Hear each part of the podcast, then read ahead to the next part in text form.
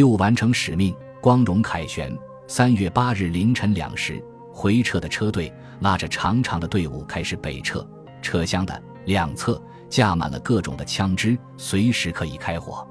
车队每行驶到一个岔口，都有纠察在路旁指挥，忙而不乱。整个越南战区死一样的寂静，没有灯光，没有动静，也听不到枪声，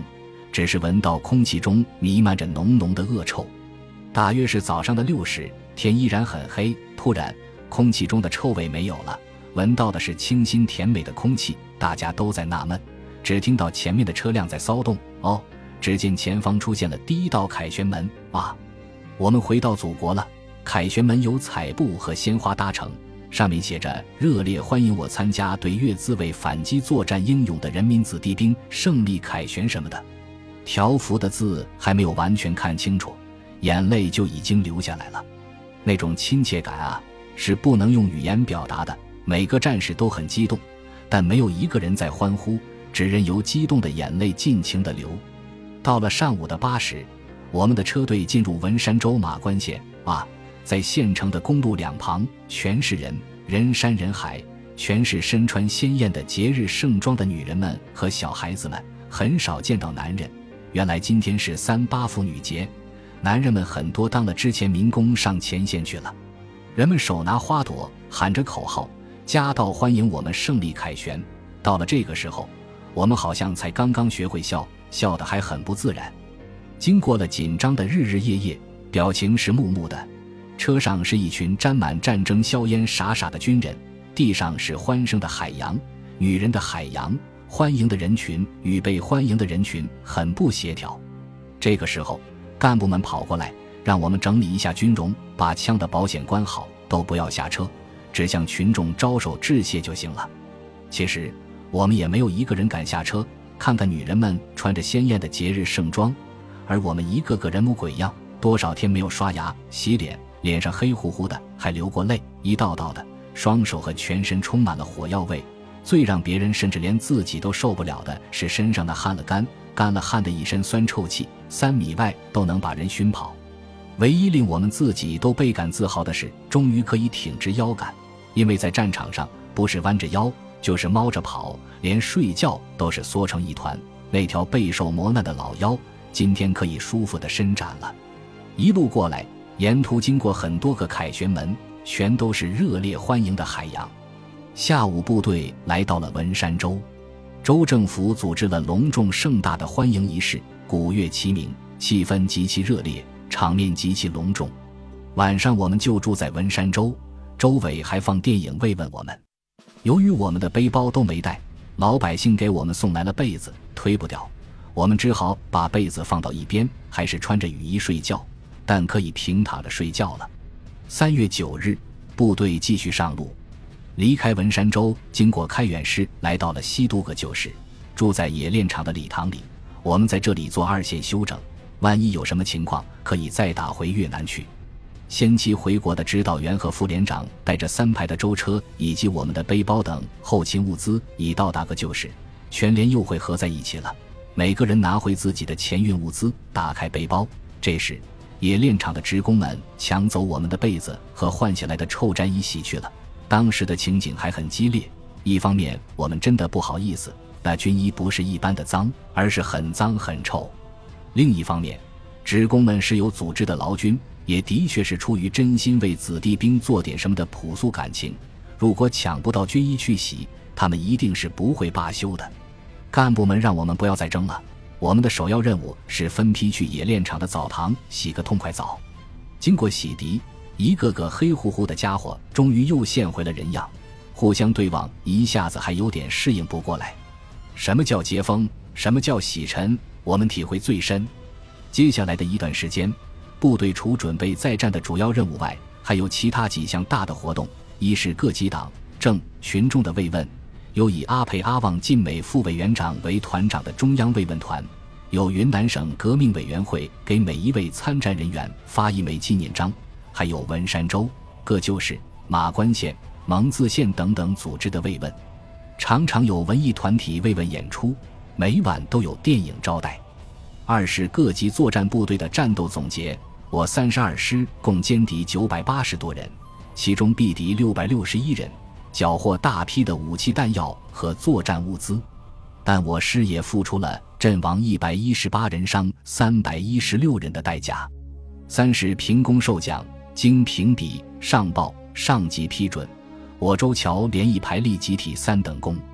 一排两班，二排我六班，三排十一班立集体三等功。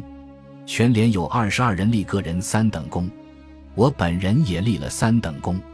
四是送别烈士，我营在一个临时搭建的灵堂中用白纸黑字写上于克立、贾传胜、周月辉、王继濂、杨关明等烈士的名字，向烈士三鞠躬，送花圈祭灵。烈士的遗体安葬在蒙自革命烈士陵园。另据前线侦察通报，我云南战区正面战场上的越南一方也在调兵遣将，其中我们的老对手第三一六 A 师被调回内线，由从老挝调回越南的第三一六 B 师接替驻在普漏，老街市新驻一百一十六特工团归第六军指挥，新增八百二十六团、八百一十九团、二百七十四团，还有新发现三十二团、五十四团。野战军第二十七师原来只要两个炮兵营增加到四个，还增加两个反坦克营。金平前面驻有一个师，配属一个坦克营。老街三百一十三师也配属一个坦克营。各种火炮比战前增加了五倍。由于现在仍然处在战争时期，仍然是枪不离手、炮不离位的状态，终因查枪走火，误伤自己人。营部的通信员在查手枪时，枪口对着自己的老乡工兵连的班长蒲云中开玩笑，一口扳机，子弹打中蒲云中的头部，经抢救无效死亡。蒲云中未能在战后享受自己的胜利成果，而误杀自己人的通信员也在日后被昆明军区军事法庭以误毙人命罪判处有期徒刑三年。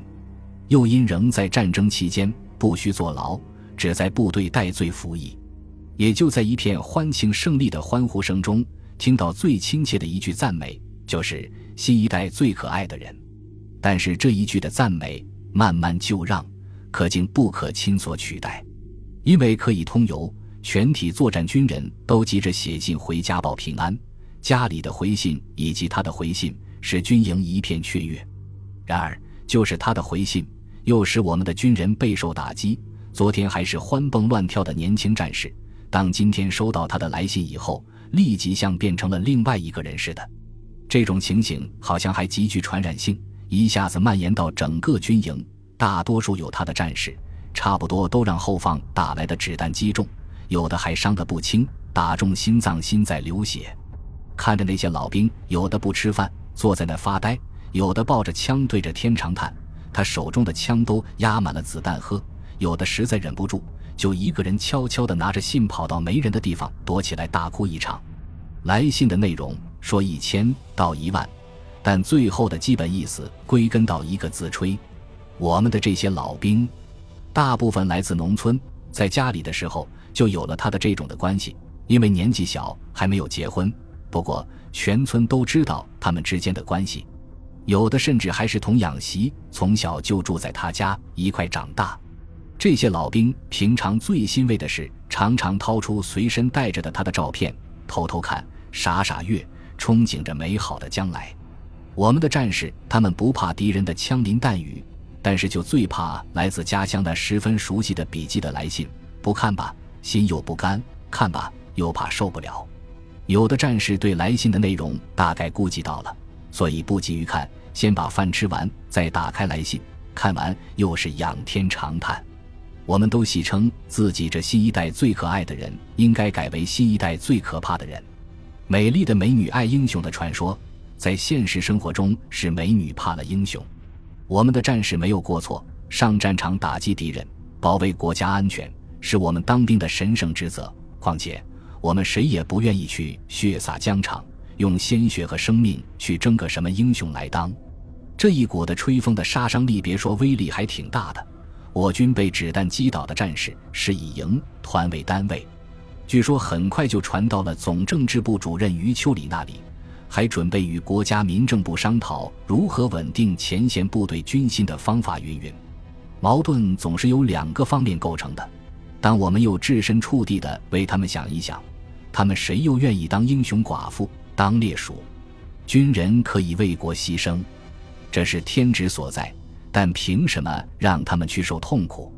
烈士可以用一个花圈就给打发了，但他们活着的日子还很长很长，以后的日子怎么过，谁又会替他们着想？无奈之下，为了自己，哪怕背上不好的名声，现实一点，极不情愿地向自己心爱着的人射出指弹了。